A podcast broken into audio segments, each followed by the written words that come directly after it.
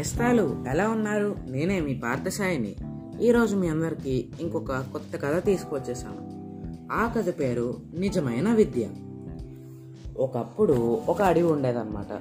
ఆ అడవిలో ఒక కోతి ఒక గురుకుల గురుకులాన్ని అంటే ఒక స్కూల్ని ఏర్పాటు చేసి జంతువులు పిల్లలన్నిటికీ విద్యను నేర్పించేదన్నమాట.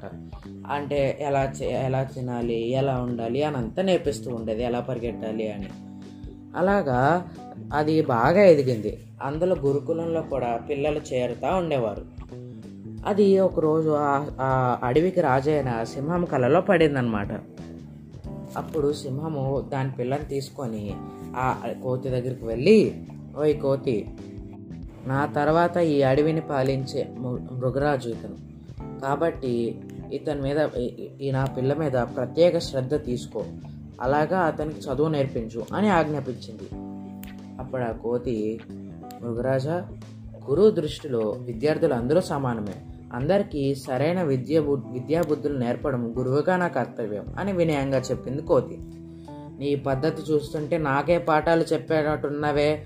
నా పిల్లలు నా- పిల్లకు నలుగురితో కలిపి కాకుండా విడిగా విద్య బోధన చేయి అని గర్జించింది సింహం ఆ ఏం చేయలేక కోతి సరేనని తల ఊపింది. అలాగా ఆ సింహం పిల్లకి ఒంటరిగా విద్యను నేర్పించేది. అప్పుడు అప్పుడప్పుడు సింహం వస్తుంటే ఎలా నేర్చుకుంటుందో అని అడిగితే బాగా నేర్చుకుంటుంది ప్రభు అతనే ఫస్ట్ వస్తున్నాడు అని అన్నాడు అనమాట కోతి. అలాగా ఒక సంవత్సరం గడిచిపోయింది. ప్రతి సంవత్సరం అడవిలో మురుగరాజు ఆ, పిల్లలకి పోటీలు నిర్వహిస్తారనమాట అయితే ఈ సంవత్సరం వాళ్ళ పిల్ల కూడా పాల్గొంది. అయితే మరి అందులో ఫస్ట్ రావాలి కదా కానీ అన్నిట్లోనూ పాపం లాస్టే వచ్చింది. అప్పుడు కోతి దగ్గరికి వెళ్ళి ఓయ్ ఏ- ఓయ్ కోతి ఎందుకు ఇలా చేసావు? విద్య నేర్పమంటే ఉన్నది కూడా పోయేటట్టు చేసావు. ఏదో చేస్తావని నీ దగ్గర పంపిస్తే నువ్వు చేసేది ఇదా? అయినా ప్రతి ఒకసారి వచ్చినప్పుడు బాగానే చదువుతుందన్నావు కదా ఇప్పుడేమైంది? అని అడిగాడు. దానికి ఆ కోతి ఏమీ లేదు ప్రభు నలుగురితో ఉంటే తను ఎలా చదువుతున్నాడు ఎలా ఉన్నాడు అని చెప్పొచ్చు.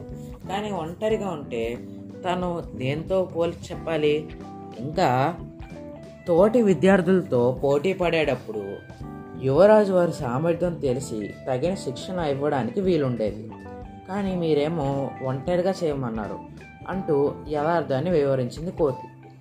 దీంతో మృగరాజు తన తప్పు తెలుసుకొని మిగిలిన పిల్లలతో కలిపే శిక్షణ ఇవ్వాల్సిందిగా గురువుని కోరింది. అయితే ఈ కథలో నీతి ఏంటంటే మనం ఎప్పుడు ఏదన్నా నేర్చుకునేటప్పుడు ఇతరులతో కలిసే నేర్చుకోవాలి. అప్పుడే మనకి మన బలం ఏంటో మన సామర్థ్యం ఏంటో తెలుస్తుంది. ఇంక ఈ కథ సమాప్తం నేస్తాలు. మరి ఈ కథలోని పొడుపు కథలు కూడా వినేస్తారా మరి? మొదటిది గాల్లోనే పుడతాడు గాల్లోనే పెరుగుతాడు. గాలి ఎక్కువైతే పగిలిపోతాడు. ఏంటది? రెండోది. చకచకా పోయేవి రెండు. గట్టెక్కి చూసేవి రెండు. అందిపుచ్చుకునేవి రెండు. ఆలకించేవి రెండు. ఏంటవి? ఇంకా చివరిది. తెల్లని పొలంలో నల్లని విత్తనాలు చేత్తో చల్లుతారు నోటితో విప్పుతారు. ఏంటది? సరేనండి మరి.